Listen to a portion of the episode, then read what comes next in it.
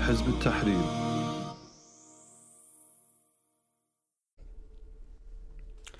Efter at den jødiske besættelsesmagt stormede Masjid al-Aqsa uden hensynstagen til muslimerne eller deres tilbedelsessted, har den ulovlige sionistiske entitet lanceret et blodigt angreb mod Gaza, der er hjemsted for mere end 1,5 millioner muslimer, hvor denne kraftknude, kaldet Israel, indtil videre har dræbt 100 og 100 mere er såret. Allah sendebud sallallahu alaihi wasallam sagde, de troende i deres barmhjertighed indbyrdes og i deres kærlighed indbyrdes ligner kroppen. Hvis en del af kroppen ikke er rask, vil hele kroppen reagere med søvnløshed og feber. Mere end 70 år er nu gået, siden den islamiske umma fik stukket denne kniv lige ind i hjertet af sin krop, som Hizb ut-Tahrirs grundlægger Sheikh Taqiyuddin Nabahani rahmatullah alayhi beskrev det. Mere end 70 år er nu gået, siden denne kraftknude blev plantet i Isra og al-Miraj jorden. Vi har været vidne til mere end 70 års masseudvisning, tyveri af jord, nedslagning af kvinder og børn i en brutalitet af stor skala, som menneskeheden nærmest ikke har været vidne til. Men spørgsmålet, der melder sig nu, oven på alt det her, det er, hvad er løsningen på dette problem? Hvad er løsningen på denne kraftknude? Hvordan befrier vi Palæstina, som holdes besat af disse morder? Er det tweets eller fordømmelser, der nu er opgraderet til kraftige fordømmelser? Eller er det FN og det, de kalder internationalt samfund? Og hvad med to-statsløsning? Eller ligger løsningen måske i velgørenhedsorganisationer? Boykot af besætternes produkter? Eller har vi i virkeligheden et andet valg? Den nuværende situation, det angreb, der er mod Gaza, det vil uundgåeligt ophøre, efter at ødelæggende antal ofre falder, ligesom de tidligere krige sluttede, de tidligere angreb sluttede i 2014 med 2.322 martyrer, i 2012 med 162 martyrer, og i 2008 med 1436 martyrer. Ligesom disse angreb, ligesom de her massakre, så vil den nuværende situation, den nuværende tilstand også ophøre, og så vil vi vende tilbage til stillhed igen. Men spørgsmålet er, hvordan sætter vi en stopper for denne cyklus? Den nuværende optrappende situation er selvfølgelig stadig varm. Men spørgsmålet er, hvordan håndterer vi det efterfølgende, når de igen er faldet til ro? Især i de tider, hvor man taler om våbenhvile lige nu. For det har for vane at gentage sig, og så slutte, og så endnu en gang gentage sig. Så hvad har vi lært i slutningen af hver massakre? Hvor lang tid skal det blive ved med at gentage sig, som en film, vi har set flere gange? Alt dette vender tilbage til, at vi først og fremmest forstår årsagerne og symptomerne af besættelsen af Palæstina. Palæstina er sådan set ikke et isoleret problem. Det er snarere et symptom på et grundlæggende spørgsmål, nemlig fraværet af khilafa, der beskytter muslimernes helligdom og blod. Palæstina er et af mange symptomer, som umma har oplevet og står overfor. Syrien, Irak, Kashmir, Afghanistan, Østtyrkistan, Rohingya, fattigdom, korruption og tilbageståenhed osv. er alt sammen et udtryk for det her. Rasulullah sallallahu alaihi wasallam sagde, Imamen er et skjold, bag hvilket muslimerne kæmper og er beskyttet ved.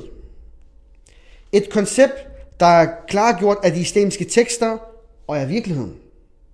Eksistensen af en retfærdig imam, der repræsenterer den islamiske umma, vil være i stand til at forsvare denne umma mod aggressioner. Ligesom eksistensen af enhver leder, der repræsenterer folket og deres tro på enhver nation, om det er USA, Rusland, Storbritannien osv., vil forsvare sin nation mod enhver aggression.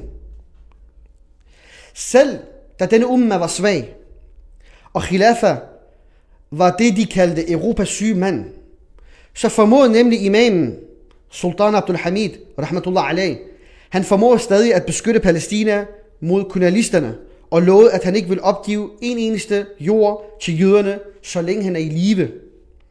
Den værste af vores tid under khilafa er bedre end den bedste i vores tid og dage uden khilafa. Da Umma var i en tilstand af storhed, så var Palæstina også i samme, på samme status. Da Umma var i en tilstand af tilbagegang, så var Palæstina også det. Så de er forbundet til hinanden. Vores nuværende virkelighed må ikke diktere vores mål og ambitioner. Fjenden er måske stærk og fysisk overlegen. Men de har andre nationer et eksempel på, hvordan deres arv og historie blev udslettet af kolonialisme, simpelthen fordi de accepterede nederlag. Men samtidig så er fjenden også hysterisk og bange. Dette er den primære årsag til, at det såkaldte Israel er kørt ind i en blindgyde og opfører sig som et vilddyr, fordi de ikke har opnået accept af denne umma, hvad end det er muslimerne i Palæstina, Ægypten, Jordan osv., så indså de, så indså jøderne, at de aftaler, de hidtil har underskrevet med vores regenter, kun er blæk på papir og har ingen betydning på muslimernes syn på denne besættelse. Det er ikke underligt, at Netanyahu erklærede, at, jeg citerer, den største hindring for at opnå fred i regionen er den offentlige mening i den arabiske verden, og ikke lederne. Citat slut. Derfor ser du, hvordan muslimerne i Libanon og Jordan stormer til grænsen for at støtte deres hjælpeløse brødre og søstre. Og alle andre steder i den islamiske verden, hvor folk går på gaderne og kræver handling, der skal undsætte deres søskende i Palæstina. Og i det hede øjeblik, under hver angreb på Palæstina, bliver en muslim pludselig involveret i politiske aktiviteter. Eksempelvis gennem protester. Simpelthen fordi han eller hun har indset, at dette er et politisk spørgsmål, der kræver politisk handling.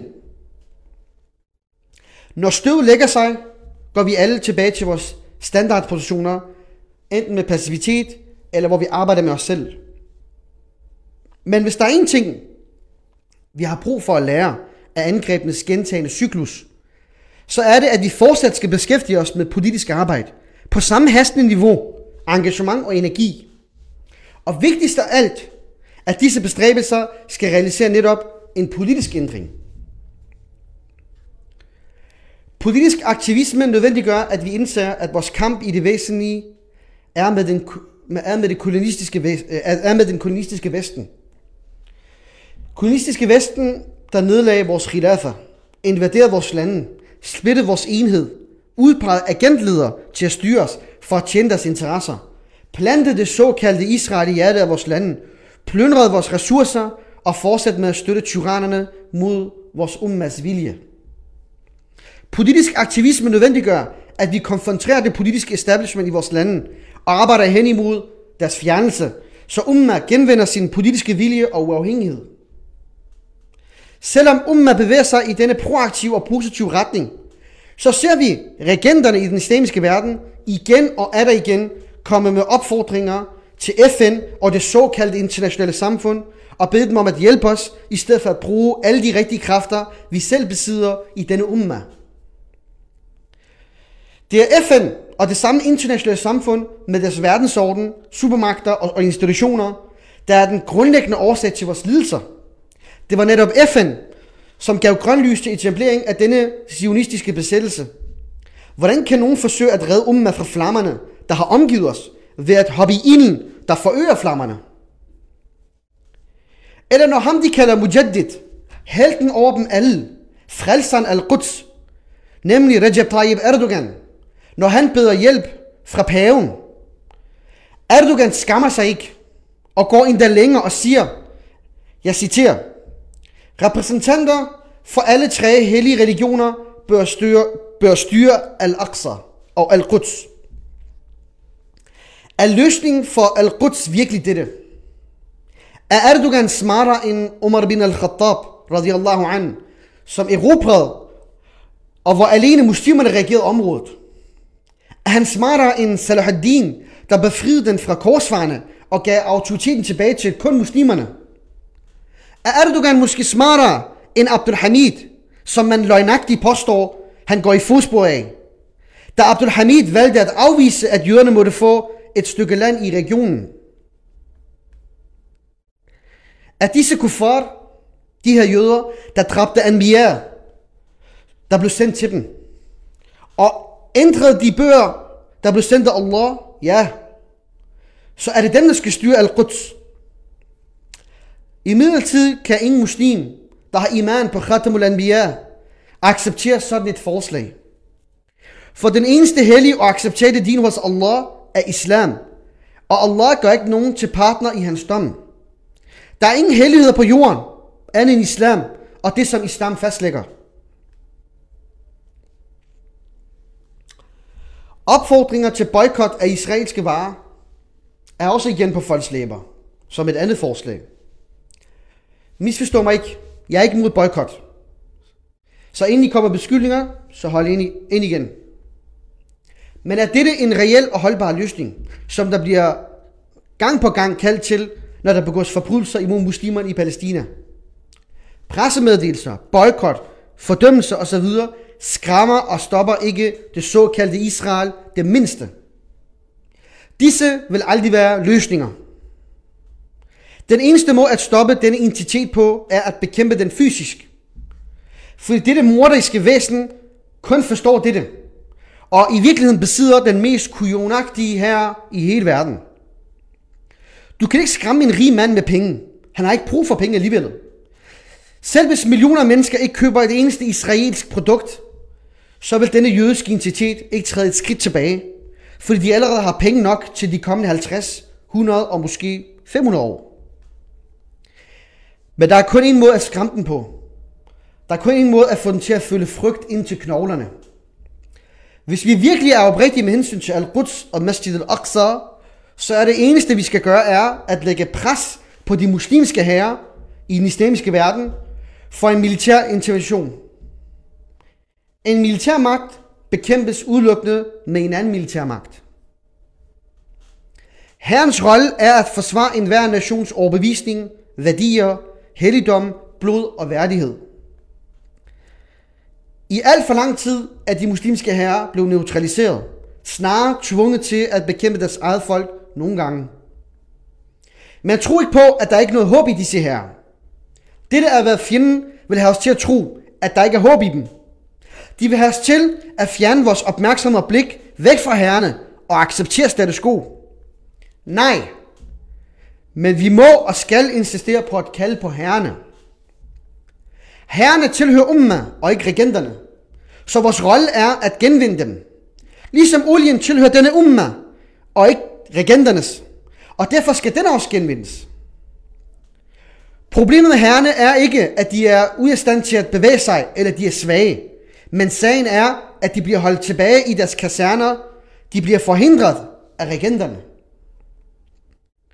Palæstina blev overdraget til jøderne i 1967 gennem en iscensat krig, fordi den var styret af regenterne, rettere sagt forrædere. Dette er ikke den form for bevægelse, vi ønsker for herren.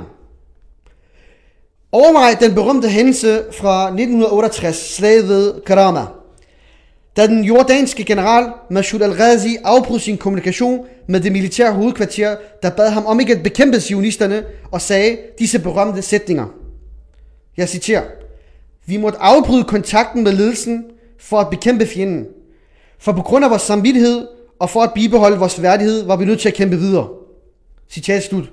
Og kæmpede sammen med hans bataljon, der adlød hans befaling. Overvej krigen i 1973, da den egyptiske herre gav den såkaldte israelske herre et tungt nederlag og marcherer mod hjertet af det såkaldte Israel. Hvis det ikke havde været forræderi fra den politiske ledelse, ville de have overtaget området. Overvej herrene i den islamiske verden og i hele den arabiske verden. Den syriske hær, hvorfra tusinder og tusinder soldater af alle rækker afhugget og kæmpet med det syriske regime. De kæmpede imod det syriske regime og afviste at adlyde regenterne. Efter at de angiveligt var fjender af den umma, som man mente i lang tid. Men de forsvarede befolkningen under den syriske revolution. Overvej herrepersonalet Khalid al-Islambuli, den egyptiske herreofficer, der skød forræderen Anwar Sadat, den egyptiske præsident i 1982, grundet hans fredsaftale med jøderne om at sælge Palæstina. Overvej Imad al-Din al-Zinki, overvej hans herre på daværende tidspunkt under korsvarene, der kæmpede mod hinanden og dræbte hinanden, hvilket førte til, at Salahuddin Ayyubi forenede styrkerne for at befri Palæstina fra korsvarerne med den samme her. Herrene tæller millioner, spredt over vandrette og lodrette hierarkier. Og alt hvad der kræves er, at tilstrækkelig element i herren kan tage det første skridt, og resten vil være en dominoeffekt. Det er helt sikkert svært og komplekst, og ingen forventer, at ved at gøre det her, uden at gøre det her, så vil der ikke være nogen konsekvenser. Jo, der vil måske være konsekvenser, men sandelig, men sandelig er den ikke hævet over Allah subhanahu wa ta'alas ordre, som hviler på, at muslimernes herre er nødt til at reagere, fordi de har evnen og kapaciteten. Lige pludselig vil vi se, at en general en dag ændrer loyalitet. Det er en proces. Og det kommer til at ske ved den indsats, indsats, der allerede er gjort i disse sager, som folk har mistet livet for. Den her indsats har mange offret livet for. Det samme gør stadig i dag også. Enten direkte gennem hemmelige møder med herrepersonale eller offentlige appeller.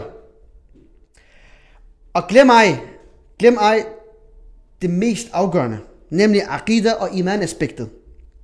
Sagen hviler hos Allah subhanahu wa ta'ala, og det er det, der giver os yaqin og sakina. Det er Allah, der giver sejr, og han er den, der letter det på en måde, som man ikke kan forestille sig. Det er Allah subhanahu wa ta'ala, der vendte hjertet hos Umar bin Khattab radiyallahu anhu.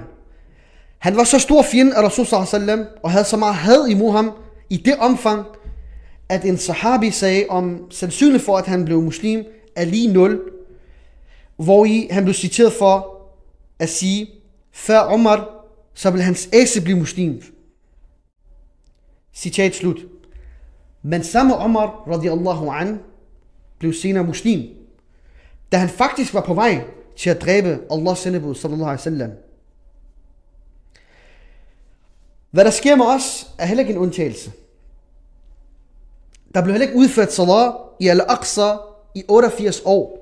Der er ikke gået 88 år endnu i forhold til den besættelse, der er her i dag. Men muslimerne, de kunne ikke få lov til at lave salawat i Al-Aqsa moskeen i 88 år, da korsfarerne besatte os. De lukkede Al-Aqsa, og de lukkede den efter at have dræbt 70.000 muslimer i en af de blodigste dage i vores historie. Men hvor er korsfaren i dag?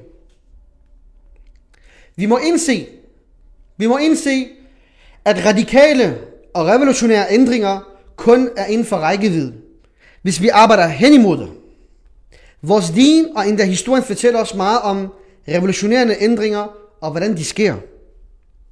Vi ved, at denne umma er lovet sejr. Vi ved, at vi ikke forbliver i denne ydmygelsesstadie for evigt. Men vi ved også, at Allah subhanahu wa ta'ala ikke vil sende engle for at ændre vores situation. Men det er os, der skal bidrage til ændring. Så accepter ikke kompromis over muslimer. Accepter ikke pragmatisme. Accepter ikke at bukke under for den virkelighed, vi har i dag, på grund af forudsætning om, at radikale ændringer er alt for langt forud. Accepter ikke løsninger for status quo og vestlige paradigmer under forudsætning, under forudsætning af, at vi skal være realistiske. Alt førnævnte er ikke let, som sagt. Det kræver tålmodighed. Det kræver passion. Det kræver målrettet indsats og løbende kamp for dets realisering. Måske vigtigst af alt, det kræver den absolute tawakkul til Allah subhanahu wa ta'ala, som er den eneste, der giver os sejr. Og kun med hans hjælp vil vi opnå succes, både i denne dunya og i al-akhirah. At befri Palæstina og hele den islamiske umma, så den kan frigøre sig fra alle former for besættelse og indtage førerpositionen for menneskeheden, så nødvendiggør det, at vi udelukkende henter vores løsninger i Allahs din. Allahs din og dens løsninger kan kun implementeres gennem en stat. Og denne stat er khilafa rashida ala minhaj nubuwa. Allah subhanahu wa ta'ala siger, og vi ønskede at gøre en tjeneste for de svage og undertrykte i landet, og gøre dem til herskere og gøre dem til arvinger. Jeg takker for jeres opmærksomhed. Barakallahu fikum. Salamu alaikum wa rahmatullahi wa barakatuh. Vi har et spørgsmål, som lyder her fra Facebook. Fra vores bror Massi Popal. Hvad mener partiet i forhold til det arbejde, Hamas udfører mod kuffar? Det er et rigtig godt spørgsmål. Det er klart, at øh, sagen er i virkeligheden større end Hamas. Sagen er også større end palæstinenser, som man kalder det, eller araber. Det er en sag for alle muslimer. Palæstina er i den situation i dag, at den faktisk genlever eller er låst inde i et åbent fængsel. Det vil sige regulære fængselslejre, hvor alt bliver kontrolleret, og hvor man ikke kan bevæge sig frit, hvor en besætter i virkeligheden afgør ens skæbne. Derfor må udvejen og befrielsen, eller rettere sagt løsningen, må komme udefra. For det er klart, når man er i et fængsel, når man er belejret, så er man nødt til, at nogen kommer udefra og åbner døren, så man kommer ud af det her fængsel. Og det gælder også de islamiske grupperinger. Det gælder alle øh, folk i Palæstina, om det er Hamas eller om det er en anden gruppe. Så de er heller ikke løsningen på det. Også fordi islam bebyrder dem ikke til at befri Palæstina, da de kun er en milits på lige fod med alle andre. Men det kræver en konventionel her, der skal bekæmpe den her militære besættelsesmagt. Men når det er sagt, så er det klart, at muslimer, når de bliver udsat for angreb, uanset hvilket niveau de er på øh, i forhold til deres kapacitet, så er det klart, at en muslim har ret og pligt til at forsvare sig imod overgreb på alle led. Og derfor er det klart, at man ikke kan se ned på det, eller man kan ikke øh, undervurdere det. Så et hvert slag imod den her jødiske besættelse er selvfølgelig kærkomt. Men vi taler på et andet niveau, eller vi taler af en anden kaliber, som er at befri Palæstina en gang for alle. Det vil sige at løse problemet for ruen. så den ophører med at eksistere for altid. Og der tilkommer den her rolle ikke individerne eller grupperne, men det tilkommer herrene. Og, og det er vigtigt at få det for øje, og intet skal spolere det her. Vi har et spørgsmål yderligere her fra Facebook, fra Ufuk Aydemir. Salam alaikum. Wa alaikum salam. Nogle mener, at våbenhvile er en sejr for Palæstina. Hvad er din holdning til dette? Det er et rigtig godt spørgsmål. Altså før der kan være tale om en våbenhvile, så nødvendiggør det, at man taler ud fra nogle parametre, som øh, våbenhvile kan være relevant for, eller konceptet om våbenhvile kan være aktuelt for. Og de her parametre er jo, at du har at gøre med lige parter. Og det har du ikke. Øh, det, det, det, det, det er ikke tilfældet i Palæstina. Palæstina holdes besat. Og så længe besættelsen er til stede, så sømmer det sig, for, så sømmer det sig, for, så sømmer det sig ikke for muslimerne at anvende begrebet våbenhvile. Fordi våbenhvile, det er overfor en part, en, part en, en modstander, som er ligeværdig. Det vil sige to herrer, to stater, der går i krig mod hinanden. Det vil sige en konventionel krig efter normerne. Så kan du være tale om, at man slutter fred for en kort periode. Det, der kaldes våbenhvile. Men når et sted, når et land holdes besat, og besættelsen fortsætter, og der så bliver erklæret våbenhvile, selvom besættelsen stadig er til stede, så at det aldrig en sejr for dem, der bliver holdt besat. Hvis der kommer en mand i min have, og han bevæger med at angribe mit hjem, hvis han så stopper med at angribe, men han stadig er i min have, så har han stadig krænket min, mit, mit, mit private territorium. Så er det ikke en sejr for mig, at han stopper med at angribe mig, så længe han befinder sig i min have. Og det er det, der er tilfældet. Noget andet er, det er også, at det, den her såkaldte våbenhvile, den har det også med, at bagefter blive brudt, og så fortsætter massakrene. Så er det som om, vi har korttidsudkommelse. Og så starter der yderligere en våbenhvile, og så går der en tid, alting har lagt sig, så begynder massakrene endnu en gang igen. Og så kunne man bare blive ved. Fordi det, det, den her såkaldte våbenhvile, den, den, den er blevet erklæret mange gange før. Den jødiske besættelse har mange gange angrebet muslimerne i Gaza og andre områder, og dræbt massevis af muslimer. Og så lige pludselig bliver erklæret våbenhvilen.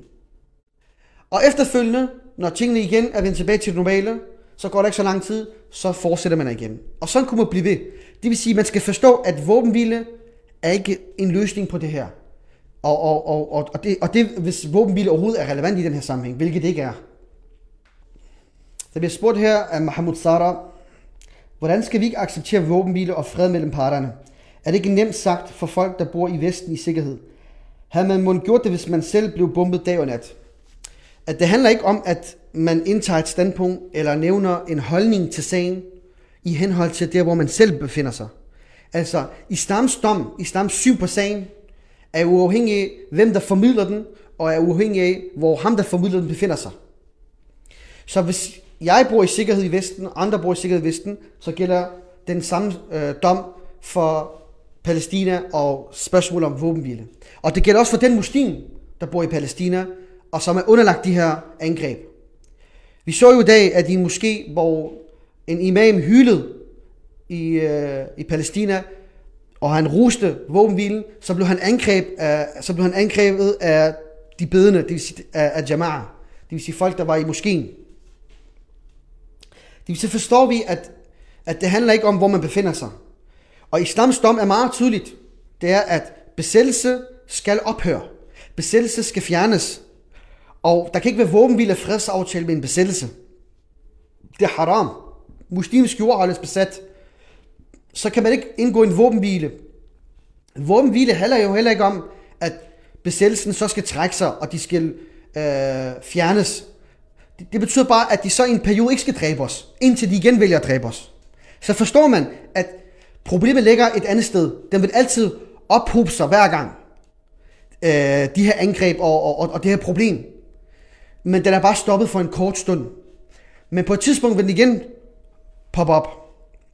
Så skal man gøre af med den her sag en gang for alle. Vi skal bruge alle kræfter, al energi og arbejde hen imod som en umma, hvor vi lægger pres og skaber tilstrækkelig opinion for ikke, besæt, øh, ikke våbenhvile, men for at besættelsen skal ophøre. Gennem de muslimske herrer. Så hvis muslimerne var opmærksom på det her, og ikke øh, tænkte, at våbenhvile er en midlertidig overgangsperiode, og indtil det så igen øh, er de med virkeligheden, at, at vi konstant skal øh, snakke om fredsaftale og våbenhvile, men når modparten stadig er på vores jord, så er det øh, uærlighed, så er det både over for se- os selv og over for omverdenen. Øh, der er et spørgsmål, der er lidt af samme karakter. Der står af vores bror øh, Yasir Abdi, som spørger, hvem får gavn af våbenhvilen? Altså i sidste ende, så er det faktisk øh, den jødiske besættelse, den zionistiske entitet, som efter er blevet udskammet af omverdenen, og hvor muslimerne er begynder at øh, tage initiativ til at øh, bevæge sig, og, og, og du skal tænke på, at, at det her det er en fase, det vil sige, at muslimerne hver gang øh, bevæger sig i den positive retning. Man er gået fra, at, at, at, at muslimerne ikke var opmærksom på Palæstinasagen, øh, eller den her besættelse, til at man nu viser øh, øh, sympati og, og solidaritet, og til man nu i dag er gået til, at man presser den offentlige mening, man, man går til grænserne, man, man prøver at, at passere grænsen for at hjælpe muslimerne i Palæstina, i hvert fald fra Libanon og Jordan. Så forstår man, at, at, at muslimerne er inde i en rigtig god udvikling. Og, og det skræmmer også fjenden. Det skræmmer også den hysteriske, øh, sionistiske øh, hvad hedder det, identitet.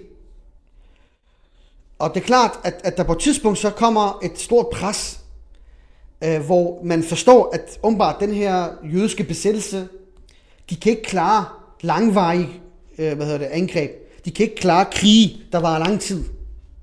Og slet ikke, hvor, hvor de stormes fra alle sider, og hvor man har set, at angreb imod i deres områder, hvor de har erklæret, at, at det her det er en del af det såkaldte Israel, Tel Aviv, Haifa og sådan noget, det, de kalder, det man kalder 48-områderne, så så man, hvordan de blev rystet. Og det på trods af, at det er få miliser, det er individer, der angriber dem. Og de angreb dem også indefra, det vil sige fra selve det, de kalder 48-områderne. Altså muslimerne der angreb jøde, øh, den jødiske besættelse.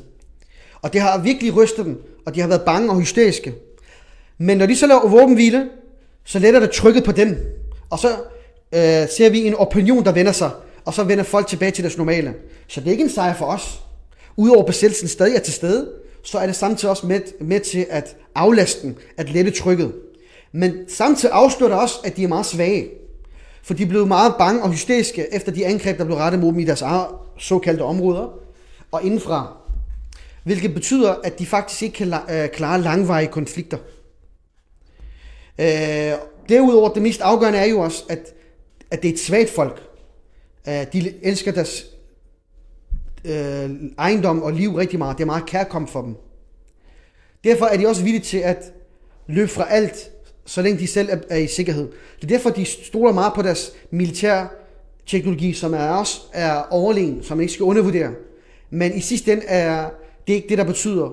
Fordi mm, når du har gør med en, en, en hær med fodsoldater og andre former for militær øh, artilleri, så vil du se, at, at de ikke vil holde længe. Og også Vesten er villig til at sælge dem. For det så stor en betydning har jøderne ikke for Vesten alligevel.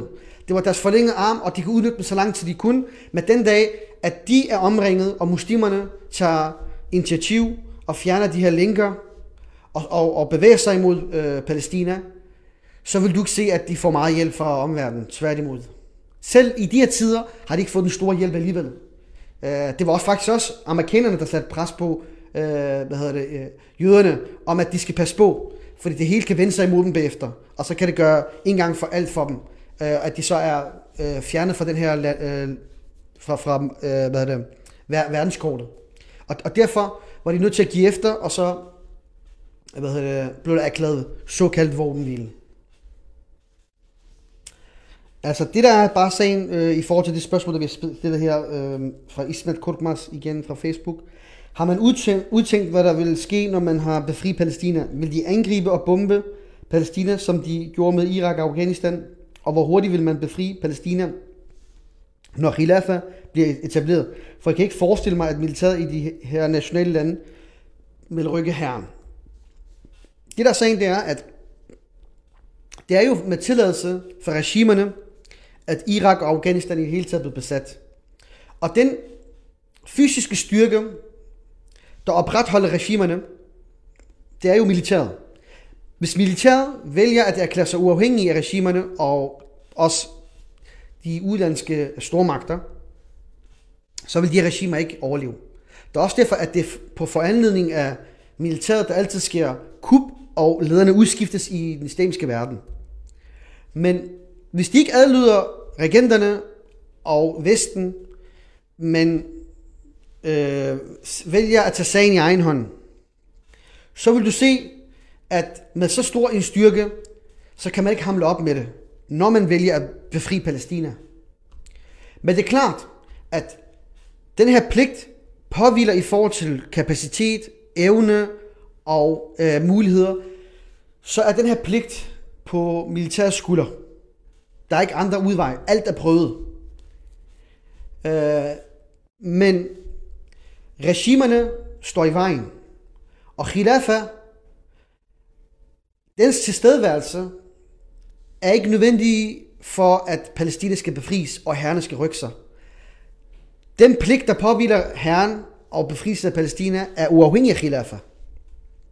Men det er klart, når khilafa etableres, så vil Palæstina selvfølgelig være en del af dets område. Men jihad for Allahs sag og at befri vores besatte landområder er ikke afhængig af Khilafas eksistens.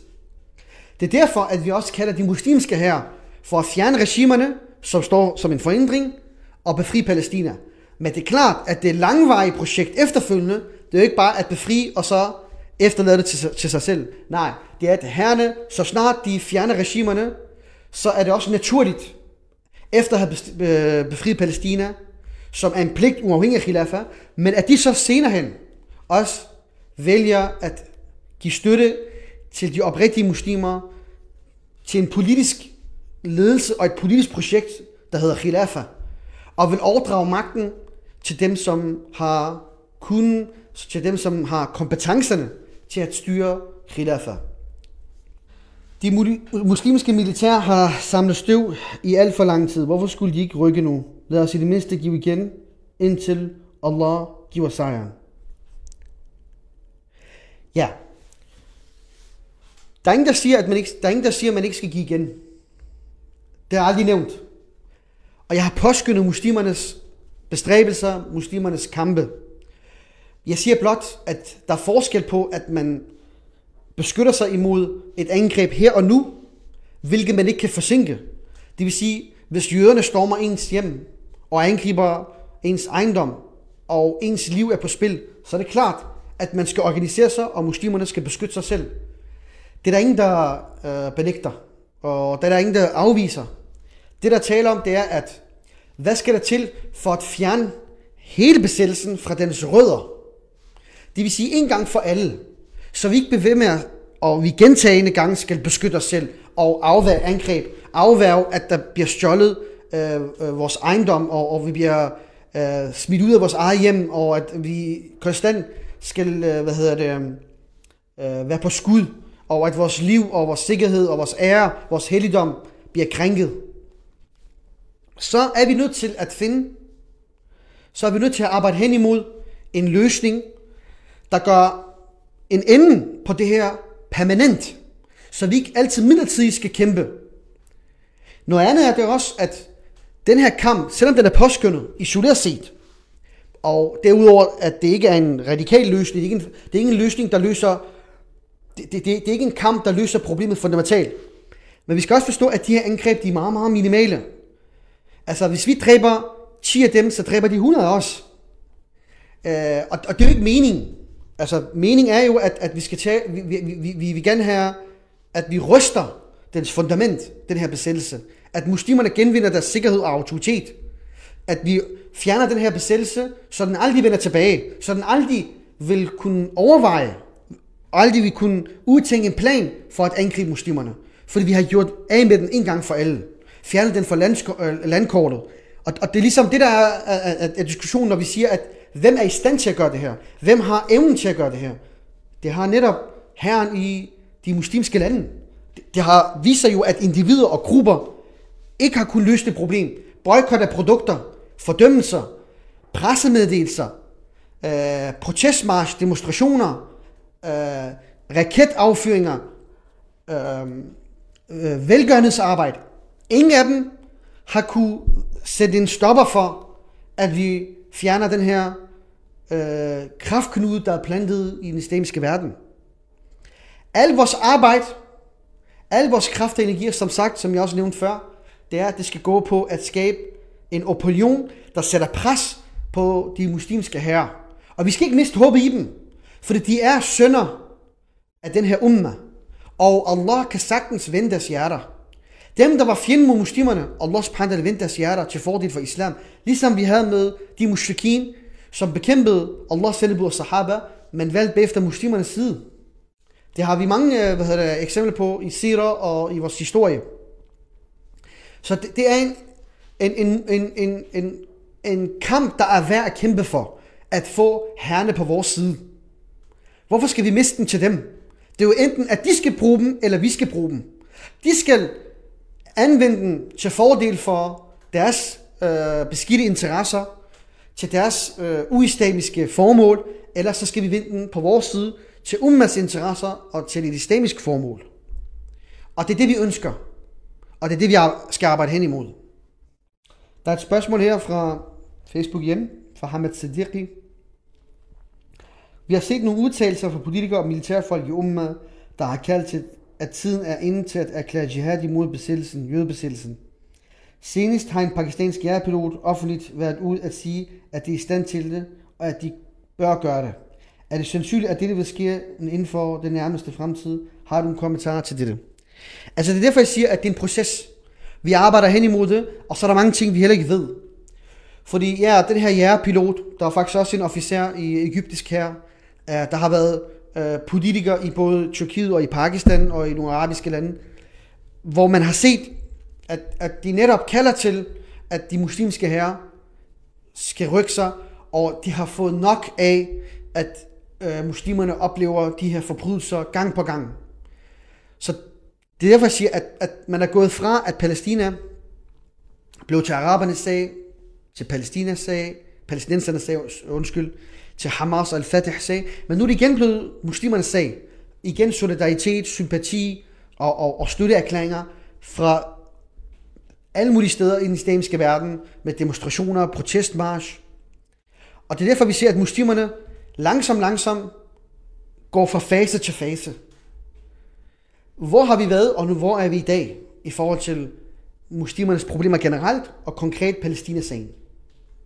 Og der kan man kun sige, at det er påskyndet, og det er øh, hvad hedder det, meget værdifuldt, det der sker. Og nu ser vi endda, at muslimerne går helt til grænserne for at hjælpe Palæstina. Det er også uhørt. Det er ikke sket i lang tid, at muslimerne presser på, og de ønsker, at herrene skal gå med. Men derfor, siger, at hvad sker der så næste gang? Og derfor mistænker jeg også, at, at den her såkaldte våbenhvile, som amerikanerne faktisk selv ønskede at presse ned over jøderne, at det, fordi jøderne har mange gange storhedsvandet og kan ikke tænke sundt. Fordi de er ikke opbygget ideologisk på samme måde, som Vesten er. Men de blot er et projekt, der er forlænget arm, der bare bliver udnyttet, øh, der bare er øh, et værktøj for Vesten i den islamiske verden for at holde os beskæftiget. Men de såkaldte klogehuder i Vesten kan godt se den her udvikling. De følger med, når muslimer bevæger sig i den retning, som jeg snakker om. De her faser, muslimerne går igennem. Så for at stoppe, så har de presset jøderne til at acceptere den her våbenhvile. Derfor er det, det er derfor, jeg siger, at den her våbenhvile er ikke en sejr. Og, og, og, og, og lurer mig ikke om, at, at hvis de her angreb fortsat, de her massakre fortsat, så til sidst så havde måske også øh, vandet flyet over bæret, og så havde det været nok. Og så kunne vi se, at måske herrerne også har rykket sig. Nu hvor der bliver spurgt, hvor lang tid er vi i, i den her proces? Uh, sker det i den nærmeste fremtid? Allahu alam. I sidste ende, det ligger hos Allah. Sejren er hos Allah. Men jeg mener bare, at der er mange indikationer tegn på, at, at vi er tæt på uh, det ønskede mål. Fordi man har rykket sig så meget. Uh, altså, jeg har aldrig set så meget uh, altså, opbakning og, og, og så meget, hvad hedder det, um, støtteerklæringer fra den islamiske verden, at man er gået så langt, at man går til grænserne nu, og nu er der militærfolk og, og, og politikere, der taler om, at der skal gøres noget ved det her. Altså det er, for mit vedkommende, at i al den tid, jeg har fulgt med i Palæstina, og hvad jeg har læst i historien, øh, der har man aldrig kommet så tæt på. Der har man aldrig set de her tegn før. At, at, at det vedrører så mange, og der er så mange, der er hårdt ramt af det her, at de har fået nok. Øh, og det er derfor, jeg siger, at, at en våbenhvile, såkaldt våbenhvile, vil dæmpe på situationen, og så vender vi desværre tilbage til Palæstina, så snakker vi om andre ting, så har vi fokus på andre emner, vender tilbage til hverdagen igen, og så om nogle måneder eller et år, så er der igen et angreb, og så starter vi igen forfra. Men spørgsmålet er, hvor lang tid holder det ved? Til sidst så knækker filmen, og så er det farvel og tak til den her besættelse, inshallah ta'ala. Der er et spørgsmål her fra Nuri Yunus Dushinjale, fra Facebook igen. Assalamu alaikum wa rahmatullahi wa barakatuh. Alaikum salam wa rahmatullahi wa barakatuh. Barakallahu fik, akhi. Wa fik. Mit spørgsmål er, partiet har snakket meget om, at de forskellige regenter skal rykke deres herre mod Quds. Hvis de gør dette, og det lykkes dem at fri Palæstina, hvad skal der så ske kort tid efter? Hvem skal have magten, og hvem skal styre Palæstina, i det det ikke kan overlades til de regenter, vi har, og der på nuværende tidspunkt ikke en islamisk stat. Altså et er, at Herren bliver holdt tilbage af regenterne. Derfor er det en forudsætning, at herren rykker sig uafhængig af regenterne. Men der er der også en underliggende, underliggende præmis, der hedder, at man er nødt til at fjerne de her regenter. Og vi har jo aldrig sagt i forhold til det, du siger, øh, at det er på foranledning af, eller det er på øh, initiativ fra regenterne, at herrerne rykker sig. Nej, nej. Regenterne er et problem. Det er en del af det problem, der hedder, at Palæstina bliver holdt besat. Det er dem, der holder liv i besættelsen. Det er dem, der lukker grænsen. Det er dem, der laver såkaldte fredsaftaler med den jødiske besættelse. Det er dem, der holder herrene tilbage i deres kaserner, så de ikke rykker sig. Så de er en del af problemet. De skal fjernes. Det politiske pres, som vi sætter, Og når vi stiller regent til regnskab, det er med henblik på at afsløre dem. Både over for befolkningen, men også over for magthaverne, nemlig militæret. Så militæret og befolkningen rykker sammen, efter at befolkningen, som i, i virkeligheden er øh, sammen med øh, umma, at de er, kommer hinanden ved, fordi herrene er ummas børn, som sagt. De er sønner af den her umma. De skal til sammen arbejde på at fjerne de her regenter, og så skal herren rykke sig for at befri Palæstina. Efterfølgende så skal selvfølgelig Palæstina ikke fjernes, øh, eller øh, overlades til sig selv. Palæstina, i og med at man har fjernet regenterne, skal overlades til en ny regent, en khalif, der styrer med Allahs bog og Muhammad sallam sunnah. Både i Palæstina og de resterende områder. Så at man fjerner regenterne og befrier Palæstina, betyder også, at der kommer en ny dagsorden. At der kommer, kommer en ny verdensdagsorden. Det vil sige, at muslimerne overtager magten, både i Palæstina og i alle de områder, man har fjernet de her regenter, så de her kan rykke sig i første omgang. Og det er, at de bliver erstattet øh, med et retsindigt kalifat. Der er et spørgsmål igen fra Facebook, der lyder, det er fra Barra. Du sagde, at man ikke skal glæde sig over våbenhvilen. Vil du så mene, at vores søskende, som glæder sig over det her, gjorde det af uvidenhed, eller er det sin plads at glæde sig over, at Israel har vist deres svaghed denne gang? Ja, men spørgsmålet er, om, om det er en svaghed fra den jødiske besættelse, såkaldt Israel, at der bliver erklæret våbenhvile. Jeg mener kun, at det har reddet den. Det vil sige, det her store pres, der har været, den her enorme øh, hvad hedder det, kritik og, og, og den her enorme støtteerklæring i forhold til muslimerne øh, i Palæstina, og den kritik, der er imod øh, jøderne, har forud i virkeligheden presset på dem. Så de har åndet lidt op ved at lave våbenhvile, for det kunne have endt meget galt for deres fremtidige eksistens, hvis man har fortsat de, de, her, de her angreb. Og som sagt, det handler ikke om, at man er glad eller ej. Det handler om, hvad er islams hukum for det her. Kan man acceptere våbenhvile i nogen, der er i ens baghave, når man bliver holdt besat, og man jubler over, at besætteren ikke angriber en mere, så er det ikke en sejr. Sejren er, når den her besættelse ophører, og muslimer genvinder autoriteten, deres stolthed, ære og værdighed i området gennem islam, så vil der være tale om en sejr. Det, det, og så kan man glæde sig og juble. Men her, når besættelsen stadig fortsætter, kan man så tale om sejr? Kan man tale om glæde? Nej. For det er jo et spørgsmål om tid, hvornår de så vender tilbage til deres angrebsposition igen. Og så skal de dræbe flere, og så skal de igen øh, erklære våbenhvilen. Og så skal de dræbe igen, og så skal vi erklære våbenhvile igen. Og så kan man blive på den her måde.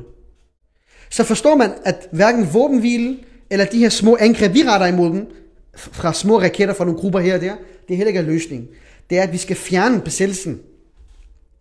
Khilafa, når den er en konventionel krig med et helt fremmed land uden for dets territorium, så kan man i nogle sammenhæng, i nogle tider og i nogle slag erklære våbenhvile. Det har Muhammed sallam selv gjort.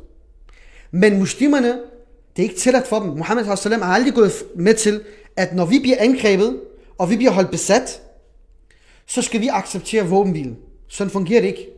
Våbenhvile, det er to konventionelle her, der er på lige fod, der er hinandens lige modparter, og så Khilafa vælger at i en periode overfor en helt fremmed stat, ud fra dets territorium, erklære våbenhvile. Det er sådan våbenhvile er. Våbenhvile er ikke, at de bestemmer over vores ejendom, liv, ære. De er i vores baghave, de har besat os. De har, de har blokeret alt for os. Og så er der bare en kort stund, hvor de ikke angriber os. Selvom de holder muslimsk, islamisk jord besat, så kan man ikke acceptere våbenhvile.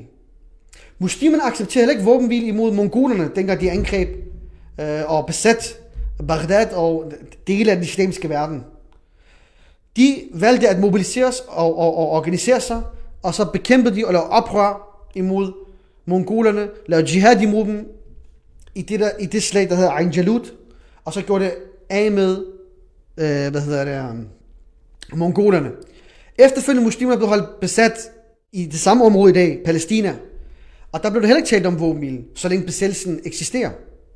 Men man organiserer sig, samler en her under ledelse af Salahuddin Ayyubi, og så gjorde man det af med korsfarerne en gang for alle. Der blev der heller ikke talt om våbenhvile. Og, og muslimerne øh, vandt det her slag med Allahs vilje, også i det slag, der hed Al-Hiddin. Og i dag er det samme, vi ønsker os. Vi organiserer os, vi sætter pres på herrene, ikke civilbefolkningen, ikke grupper, men grupper og civilbefolkningen sammen sætter pres på dem, som har kun evnen til at matche øh, fjenden. Fordi de er en her, de er en organiseret, konventionel, hierarkisk her. Der er et spørgsmål fra Musa Awan fra Facebook, som lyder, vil det være nok at sende en her afsted? Eller er det nødvendigt, at alle de muslimske her samles for at blive sendt afsted? Barakallah fik, det er et rigtig godt spørgsmål. Hvad hedder det? Det er et spørgsmål om, hvilken her vi taler om. Det er meget simpelt. Altså, hvis, hvis vi taler sådan rent, så helt lavpraktisk. En her, der er på niveau med øh, Tyrkiet eksempelvis, eller en her, der er på niveau med Ægypten, eller Pakistan, så er det faktisk, når man sammenligner, nok til at gøre det af med en gang for alle, med hensyn til den her besættelse, så den ikke kan fortsætte dens uhyrelighed og forbrydelser. Så alene en, en, en, en af de her, jeg har nævnt, er tilstrækkelig. Det er klart, at hvis der er tale om en, en her med mindre kapacitet og, og, og, og begrænsede evner, så skal det bestå af flere her. Men spørger du mig, altså, så, så, så mener jeg, at, at, at virkeligheden taler for sig selv.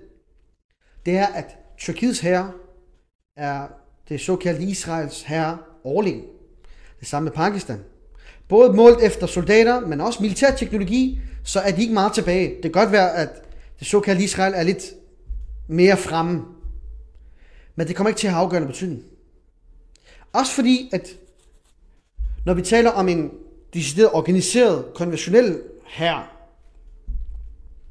så er der tale om at afskrække fjenden fra alt, hvad den tror på, som er livet, som er nydelse, ejendom og den her verden. Men når den ser, at små grupper og, og, og individer kaster raketter her og der, det er meget begrænset, hvad man kan udrette, hvor meget skade man kan øh, påføre dem. Men det har alene også til tider skræmt den. Hvordan vil det være så med en her? Fordi herren har kun og kapaciteten. Men det handler også om, at hvad kan den her her tillade sig? Forestil dig, at der kommer en bevægelse, en gruppe, på et uofficielt plan, og banke på grænserne til de her lande, inden man kommer til Palæstina. Det vil ikke give nogen mening. Men hvis den tyrkiske her beder om fri passage, med al den, al den mulighed, den har, alle de ressourcer, den har, så vil den bede alle de lande, den møder på sin vej for at komme ind i Palæstina, så er det anderledes. Så kan du ikke bare stride imod. Så kan du ikke sætte en stopper for det. Udover at opinionen har vendt imod regimerne, og til fordel for den her, der er på vej. Det samme vil gælde for Pakistan.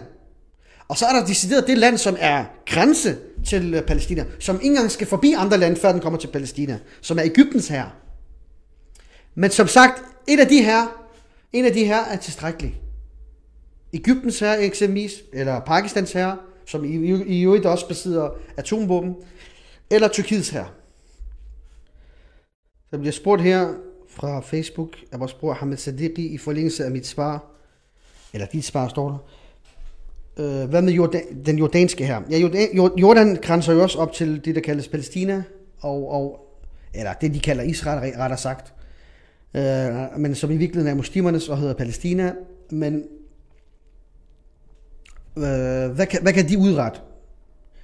Den jordanske her er selvfølgelig stadig ikke på samme niveau som Pakistan, Ægypten og, og, øh, og Tyrkiet. Øh, og det er også derfor, at den jordanske her i mine øjne er nødt til at gå med en anden her, øh, e, eksempelvis Ægyptens her. Men jeg mener heller ikke, at, at den jordanske her er noget, man skal tage lidt på i forhold til dens øh, kapacitet, og, og, og hvis den angreb øh, den jødiske besættelse, det vil stadig betyde meget. Og i sidste ende, sejren ligger hos Allah. Det kan stadig også udrette meget. Og det kan også godt være, at den fjerner besættelsen en gang for alle. Men, men det er bare for at sige, at, at når vi alligevel vurderer i forhold til styrke og kapacitet, så er øh, Pakistan eller Tyrkiet eller Ægypten på et helt andet niveau. Og det er klart, at der, der siger tandene, øh, øh der siger tandene øh, hvad hedder det, selv, at, at, at det er noget helt andet. Øh, de taler et tydeligt sprog. Øh, men i sidste ende, det der også er tale om, det er også, at øh, igen, det skal være to konventionelle her med samme øh, vilje for den muslimske her, der bliver sendt, der, der, der i virkeligheden kan være gennemslagskraften, der, der kan give gennemslagskraft. Det vil sige, at ikke, ikke, ikke en gruppe eller et individ, men, men, men i decideret en her, der er organiseret, og, og så virkelig sætte sit aftryk. Så kan det være, at i forhold til antal mænd, til fodsoldater, at, at det, hvor vi igen ikke snakker om meget stor forskel. Øh, det vil sige, at selv hvis vi er lidt i undertal, så har historien vist, at med Allahs vilje, hvis vi har tawakkul, hvis vi tror på Allah giver sejr, så vil det her minimale tal, hvor vi er i mindre tal, mens de er øh, større i antal af soldater, så vil det ikke have nogen betydning. Hvis Allah vælger at give sejr, så er det muslimer, der får sejr. Det har vi set i historien. Det her må ikke forveksles med, hvem der har evnen og, og kapaciteten. Det vil sige, hvem påviler det her, den her pligt at, at redde muslimerne? Er det små grupper her og der, eller er det individer? Nej, islam har fastlagt, at når vi taler om, at der taler om en besættelse, hvor der er en åben stort fængsel, og muslimerne er i, en, i et fangeskab, er det, der hedder asir, øh, så er muslimerne nødt til at få hjælp udefra. Og en, en, en, en her, der allerede er eksisterende, det skal bruges til muslimers fordel. Uh, og, og det har også vist sig, at grupper og individer ikke hjælper på problemet. Det har ikke fjernet den her besættelse. Når, når de her militser angriber, når de her individer angriber, det har vist sig ikke hjælp, men det er også fordi, at de ikke evner det. De er selv en del af at være i fangeskab. Men der er nødt til at komme en her udefra. Det er derfor, jeg siger, forestil jer, at individer eller grupper kommer til grænsen og vil forbi og, og, og, og beder øh, enten de muslimske lande, som, som man skal forbi, eller selve der, hvor den jødiske besættelse befinder sig. At, at det her, det er et scenarie med individer og grupper, der kommer til Palæstinas grænse og vil bekæmpe jøderne, og så en, en her, der er på vej, der, der forbipasserer alle de her lande, den skal igennem for at nå til Palæstina, eller der står ved grænsen, i f.eks. i Ægyptens tilfælde, hvad vil det betyde for jødernes blik og deres, hvad hedder det, øhm, sindstilstand, når de ser sådan en her. Der er forskel. Der er meget forskel. Så kan det godt være, at de antal er vi færre end jøderne i forhold til fodsel, hvilket jeg ikke tror. Men, men, men nu bliver der nævnt konkret Jordan, hvis her ikke er så stor i antal soldater, så vil det stadig betyde noget. Og Allah alam, Allah vil måske også skænke dem sejr. Bidnillah.